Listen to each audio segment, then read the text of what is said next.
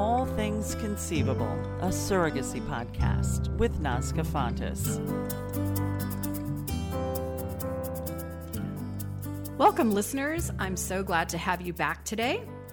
Uh, to, in today's segment, we're going to be touching on something that's really just so exciting and important and really advances all of us in the world of surrogacy.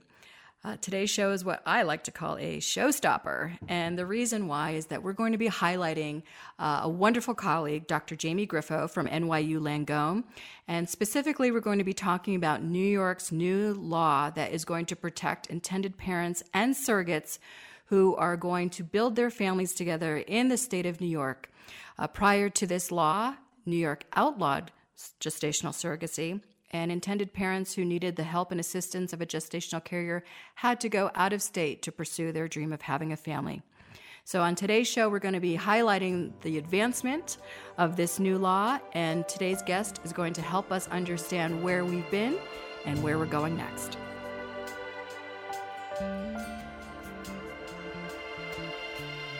There's much to celebrate in New York this month. On February 15th, after years of compensated surrogacy being banned, the New York surrogacy laws go into effect, making dreams a reality for hopeful New Yorkers who want to build a family with surrogacy, and for women in New York who want to become surrogates to help those families do so. I'm joined today with Dr. Jamie Grifo, one of the foremost fertility experts in our field. He's the director at NYU Langone Fertility Center since 1995. He has an MD and a PhD in obstetrics and gynecology and teaches at NYU Medical School. So we feel really lucky today to have a pioneer in infertility on today's show. Welcome, Dr. Grifo, and congratulations to your home state. Thank you so much. Yes, this is good news for us and our patients uh, and, and the gestational carriers who now have more freedom and ability to help uh, other people become parents. It's great. Absolutely. Absolutely. Well, we have a lot to get to today in a short period of time. So, you know, before we get to uh, the new law in New York and how this will impact the families who are going to utilize the the generosity of a gestational carrier, let's talk a little bit about you. Um, I would love to know how you got into specializing in infertility. Please share with our listeners. So, I've been doing this for about 35 years. Um, when I was training at Case Western Reserve and, and, did an MD and a PhD, um, part of the reason that training existed then was to help doctors be able to treat patients on a different platform, to help use science to make uh, medicine better. And uh, when I did my rotation in obstetrics and gynecology as a medical student, it became clear this was a field that was ripe for uh, someone like me being able to help a lot more people than I see in front of me. So we've developed a lot of new tools and techniques that have dramatically changed the way we practice, made it safer, better, reduces miscarriage and allows us to put back single embryos. Uh, so that's been a long 35 year journey, and it's very relevant for the gestational carrier setting because getting your gestational carrier pregnant with an embryo that either doesn't make her pregnant or is higher chance of making a miscarriage is a problem. And we now have tools where we can select embryos, put back a single embryo, have a much lower miscarriage risk, and have a much better chance of a good outcome. And that's that's good for everybody. So, what's really unique about you, Dr. Grifo, and you know, for those of us in the field who have followed you for a long time, we know that you come with a, a certain set of unique tools that you bring to bear with treatment uh, for your patients. One, not only are you a medical doctor, but you're also a PhD. And knowing a little bit about um, your upbringing, you were always fascinated with science, right? And you had to sort of weigh do I want to be a scientist? Do I want to be a doctor? But you wound up combining both of those passions into your practice. So that also means that you've been on the forefront as a pioneer in many of these advancements and in improving outcomes for your patients.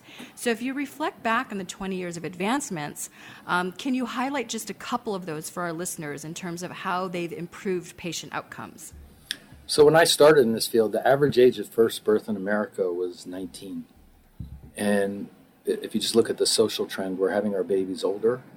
Um, this system wasn't designed for that most of the embryos that women make, even at a young age, are chromosomally unhealthy. But you know, as women approach 40 and older, uh, the vast majority of the embryos are unhealthy and they don't make babies. And that's why in the old days we used to put back three and four embryos and hope the patient got pregnant and hope she didn't get triplets in the process.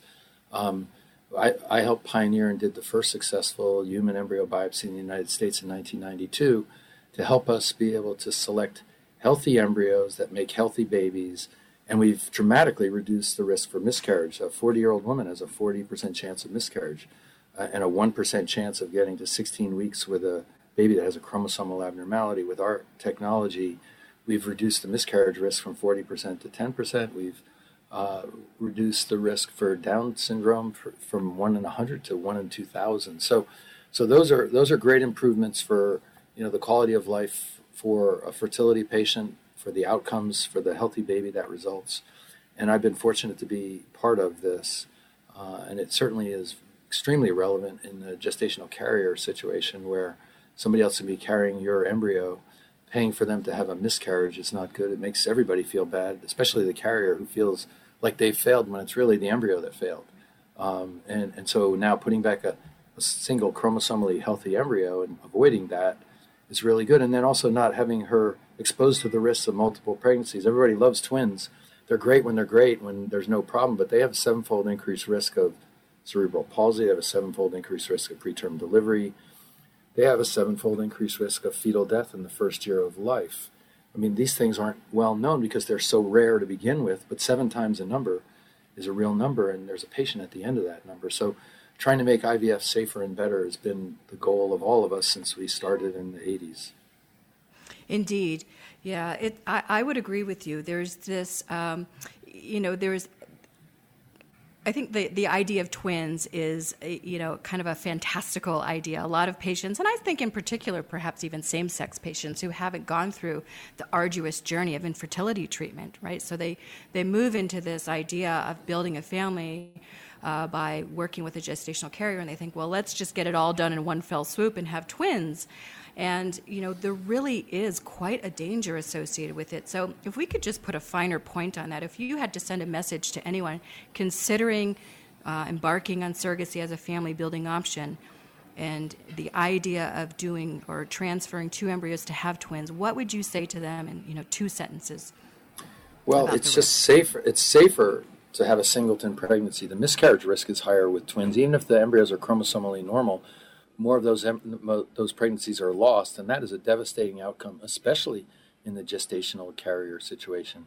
I think the push to have twins with gestational carriers, the cost of having a carrier is pretty substantial. So I think some of it's driven by the financial aspects, but you know, you can put one embryo back at a time. You can get your twins two years apart. You can still call them twins. You're the boss. You're parents. You get to decide.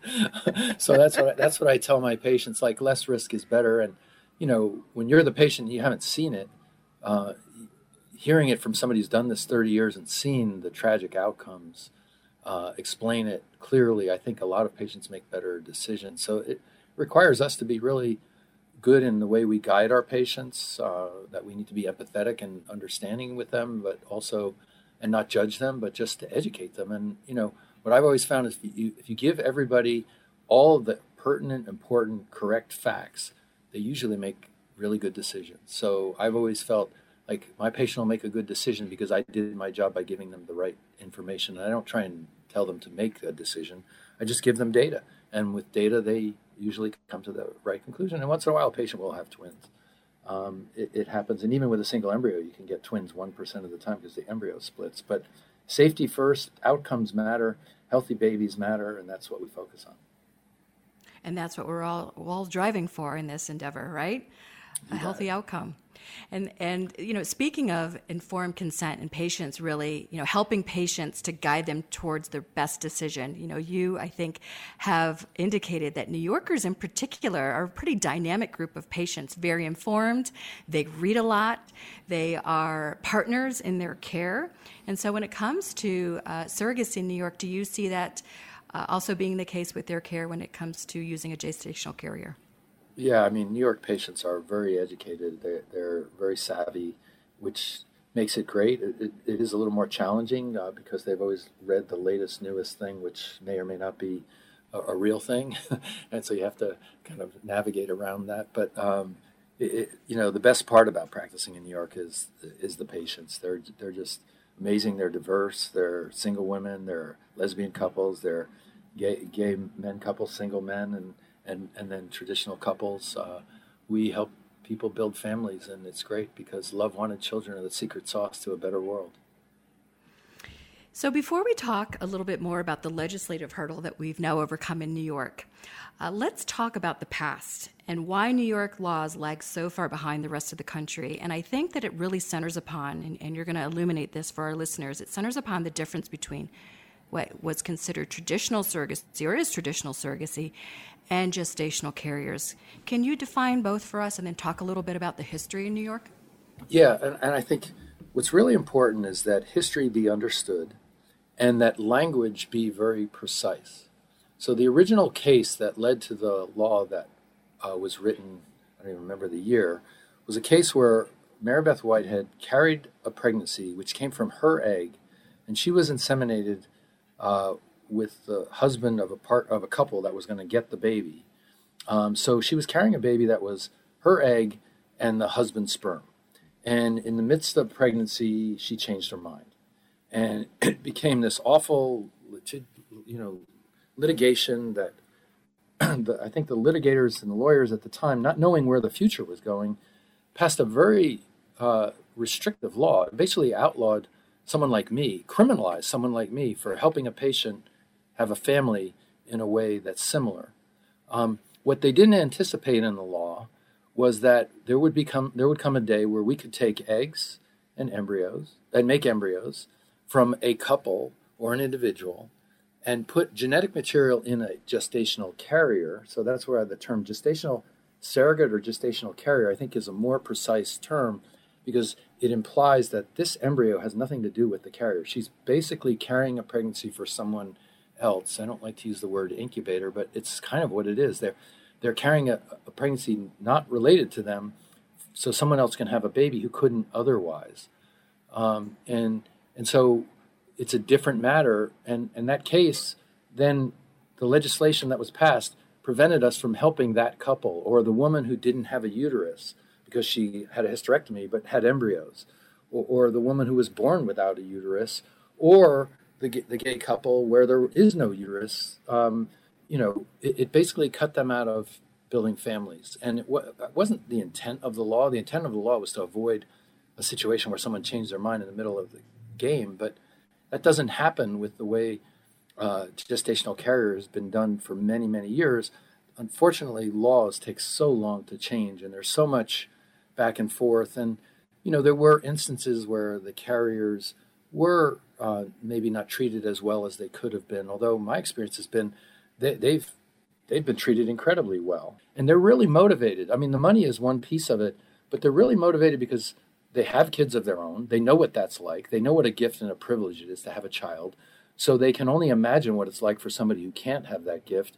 And for them being able to participate in giving that family a gift, they take their job incredibly seriously. They are amazing.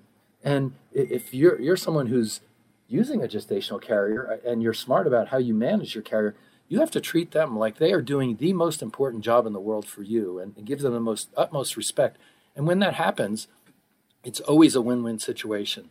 The carrier feels great about what they've done, and the family who gets a baby who would not have a baby understands what a gift and a privilege that is. And I, and I think, you know, years of learning that has is now the norm, uh, and unfortunately, that one case set us up for a, a long haul to get there, and it's a tragedy that it took this long. But thankfully, it's happening.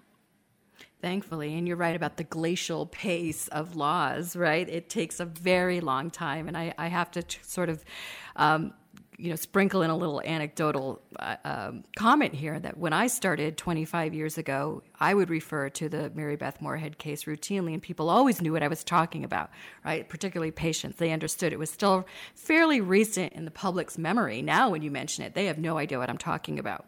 So I think that that just proves how far we've come and how many advancements have been made, but there's still work to do. We still have states where it is. Uh, outlawed, such as Michigan. It's criminal. It can be criminal if it's compensated. Uh, Louisiana, Virginia to a, a, lesser degree. So we, you know, we still have some work to do out there. But you know, kudos to New York for finally moving this ahead.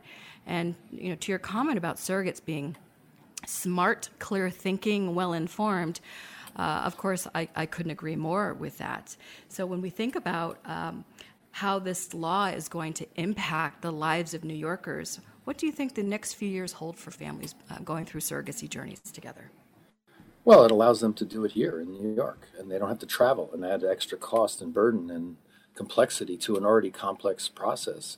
It respects them as people who want to have children, and they should get that respect. I mean, anybody who wants to have a child should have respect and and have opportunity.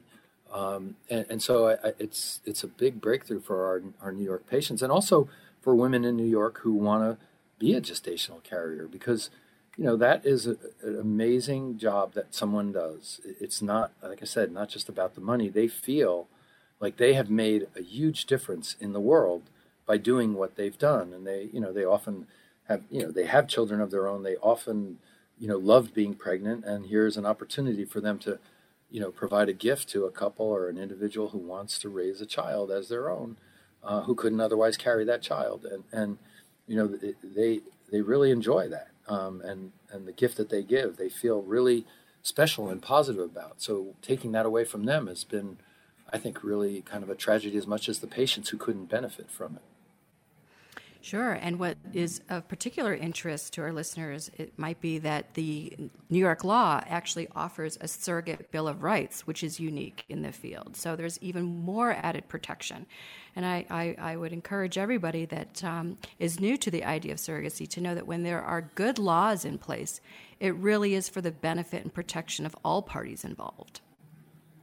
Yeah, absolutely. But at the end of the day, laws are laws. The people who are providing these services need to we need to do our job. We need to do it well. We need to make sure but everybody understands what's going on. So we need to have the legal field involved in helping understand the law. We need the medical field helping to understand the medical aspects. We need to have the psychologists involved to help them understand things that have come up in the past so they know how to manage them. And it's really is a comprehensive group effort to make this successful and when that happens it, it's a miracle and amazing. And when we fail, uh, it's it's a tragedy.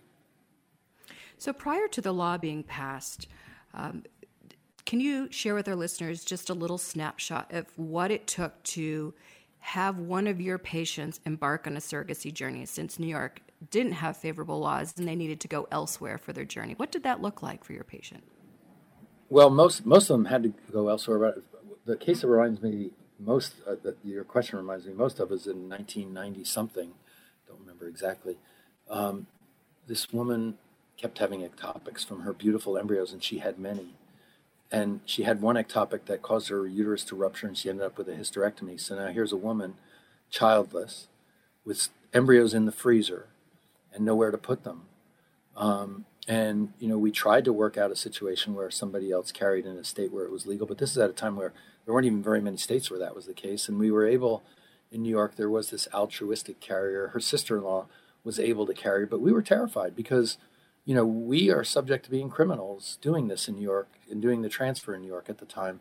So, you know, as a doctor, your whole career on your line trying to help a patient is not a very pleasant feeling. And, and you know, we know what our intent is, we know what we're doing. To think that someone out there is going to judge us as breaking the law and want to put us in jail for that really is not a good feeling when you know what you're doing is absolutely right and good and just. Um, but you know, mainly what we did was we would make embryos here. We would ship embryos to the place where the carrier would be in another state where the laws were more friendly, New Jersey, Connecticut, California, whatever. And you know, it added ex- excessive expense and burden to the patient. It meant they had to be far distance from their carrier which a lot of them like to be closer and be having contact with them personally. And um, it, it, just added a whole level of complexity eh, to a group of patients. Like if someone could understand and live and experience what someone who's at that stage of their fertile life having to use that technology to have a baby, if people understood what they had to do just to get to that stage, and then make that step even more difficult because of a law that didn't understand what we were doing, it's a real tragedy. Um, and and look, these patients overcame it. The babies were born. They're, they're amazing kids. I've seen some of them. They're older. It, it's it's been really great, but they didn't need to have that level of complexity and burden. It needed to be simpler, and thankfully mm-hmm. now it mm-hmm. will be. And cost, right? When we when we think yeah. about the cost efficiencies that we try and tie to this process, right? assisted reproductive technology is a costly endeavor. um, no matter how much you try to to create efficiencies. And so when you add that level of stress, complexity, and cost, for some it can be almost an insurmountable process.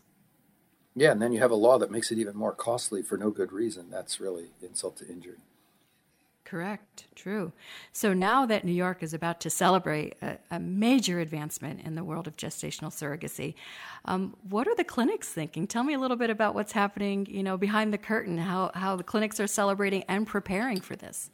So, you know, we're, we're looking at the way everybody else has done gestational carrier in America and trying to take the best of everything and build our process and program in a way that, you know, we can do this better and learn from what everybody else has learned. Um, we know the embryo side of it, that's what we've been doing for years, but now actually managing the carriers and, and helping them get pregnant and helping them get good care and making sure that the legal care that they're all getting is, is optimal um, and working with the agencies that uh, as a team to help these patients. Um, so we're we're busy building process and tweaking process and trying to make it better, and that's what we're doing. And it's a lot of work, but it's fun work because we know we can help a whole new group of patients now. Indeed, and and I have to say a little bit self-serving, if I may. You know, we as as agency providers are so excited to be able to partner right usually it's you know we, are looking to clinics and physicians and other ancillary professionals within the clinic setting to you know help us uh, lead the way and I think uh, I think we're all celebrating that it's our turn to help our clinic partners lead the way into uh, new territory. So this is equally exciting for us as well. And great, we're grateful for that because we need uh, your help, your expertise, and uh, to make this better for our patients. The more we learn from each other, the better everybody uh, gets, and that's that's the goal.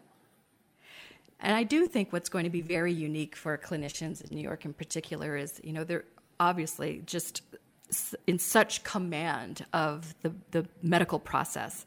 But will, what will be interesting and new and unique and a little bit exciting is the actual care of the surrogates themselves. You know, now we're going to see this influx, right? This wave of women who are carriers that are going to be new to your clinical setting. Right, right? And, and that has to be that has to be done incredibly well. We have to do everything we can to assure that this gestational carrier will have a safe, good outcome. And you know, we unfortunately have to screen out some patients who are more at risk because in this setting, it's not worthy of the risk. Um, and so that that's one of the hardest parts of our job too is identifying those risk factors and uh, making it safe as possible and sometimes disappointing people in the process. Um, but it's all about good intent of good outcome. Um, but yes, you're, you're right. And then, you know, they also have the psychological needs that need to be addressed. And um, because it is complicated carrying someone else's pregnancy and making sure that they have all the support and that they need to do it well is, is important as well. So, I mean, it, it, there's a whole group of people involved in making this process happen, and they're all worthy of care and, and nurturing and uh, making it a good experience for everybody. And I do think it comes at an opportune time for New York. You know, I, again, having been uh, in the saddle for so long, I've really seen sort of a cultural evolution uh, with surrogacy and just a mindset towards it. And now I find that it's just so normalized. So I think New York, in particular, is going to benefit from this. You know, this this uh, patient population that are the carriers that are just uh, completely okay with the concept. And yes, you know, the psychological component is is paramount. You know, the support that re- she, she receives is so important, the clinical care. But for her, the, the idea of, of surrogacy has just been so normalized in popular culture now. So I think you're getting a particularly um, level uh, perspective in these women and certainly you know they have the right motivations for for making the overture in the first place. But there's not the trepidation that we used to see in years past. So that should be exciting for you. Yeah it's it's it's great. Um, we look forward to it and we're well into it. So you know um, being mindful of our time together dr grifo you know being such a leader in this space and having seen so much evolution in, in our field. You know, at this kind of moment in time, at this precipice of jumping into surrogacy in New York, um, if you want to look back, can you point to, you know, one of your biggest aha learning moments in your career? Um, you know, regarding gestational carrier, uh, was just, just, in general because this is just such a, a, move forward. There's you know there's always like these moments in time where we just take a huge leap forward in a space uh, whether it's you know going from three to five day embryo culture or yeah i mean know, a single I, embryo I transfer. Exactly. Single embryo transfer i think is the most critical aha moment for this field uh, you know gestational carrier. Putting back chromosomally normal embryos leads to such better outcomes um, because it turns out, depending on the age of, of the egg at the time it's fertilized, you know, you can see a range of nor- normality. Even a young egg donor, half the embryos that make it to day five are chromosomally abnormal. And we're putting those back if we're just looking instead of testing. And they don't make pregnancies and or they make miscarriages. You know, the reality is many of my patients who need gestational carrier are much older. So, for instance, a 40 year old woman has, um, you know, 80% of the embryos she makes are abnormal, and the miscarriage risk is 40%. So you put back one of those embryos without testing it, and you know you have a carrier who's going to be uh, carrying a, an embryo that makes a miscarriage. It's an awful experience for the carrier. They feel like they've failed. You know, reducing that incidence is huge, and having better outcomes is, is, is great. And singleton healthy pregnancies delivered at term without the preterm delivery and the problems. Uh, it's it really is was that aha moment where we could you know, biopsy an embryo, select the one that's chromosomally healthy and is going to give a good outcome. That's been that's been fabulous. And also, you know, some of these patients carry gene diseases that are could be passed on to a child, and we can now screen embryos and avoid those things. Uh, so you go through the trouble. You have a baby that's born, and the baby is unhealthy, is awful. Um, and we now have technology before someone even gets pregnant. We can assess their risk and reduce it and we can test the embryo for it and avoid those embryos so that their baby doesn't have cystic fibrosis or Tay-Sachs or Canavan's disease or mm-hmm. 281 mm-hmm. other recessive genes that most people haven't ever heard of.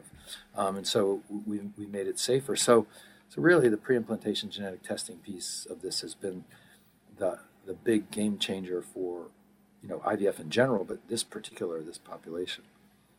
It's so exciting. It really is. Well, Dr. Grifo, I can't thank you enough for joining me today and sharing with our listeners all the advances made in our field and, in particular, celebrating New York's law.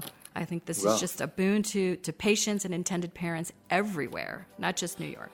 And we look forward to working with you more closely rather than just being the clinic that makes the embryo and sends it somewhere else.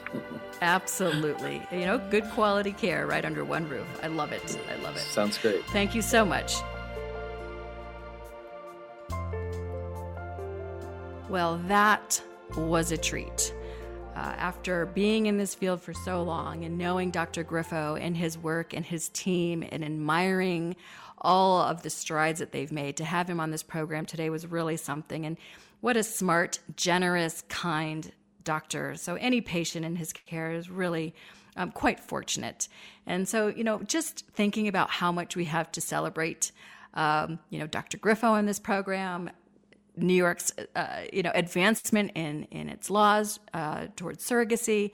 You know, I always like to think about my aha moments, and Dr. Grifo really did a great job of pointing out some of the major milestones in our field, and um, you know those milestones are hard won.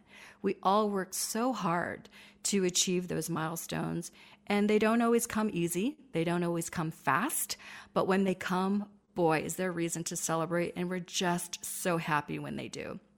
So, my biggest takeaway is that patience pays off, perseverance is always needed in these cases.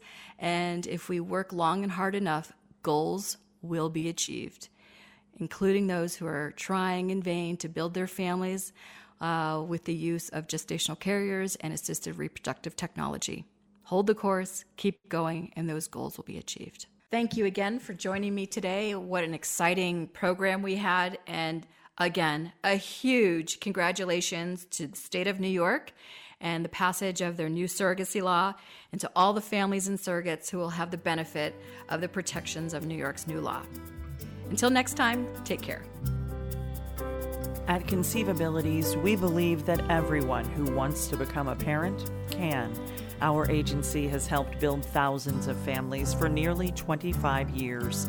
Whether you are an intended parent ready to fulfill your family destiny, a surrogate answering your calling, or an egg donor wanting to expand what's possible in your life, we are your people. See how matching matters. Learn more by joining our Surrogacy Learning Center community at surrogacylearningcenter.conceiveabilities.com.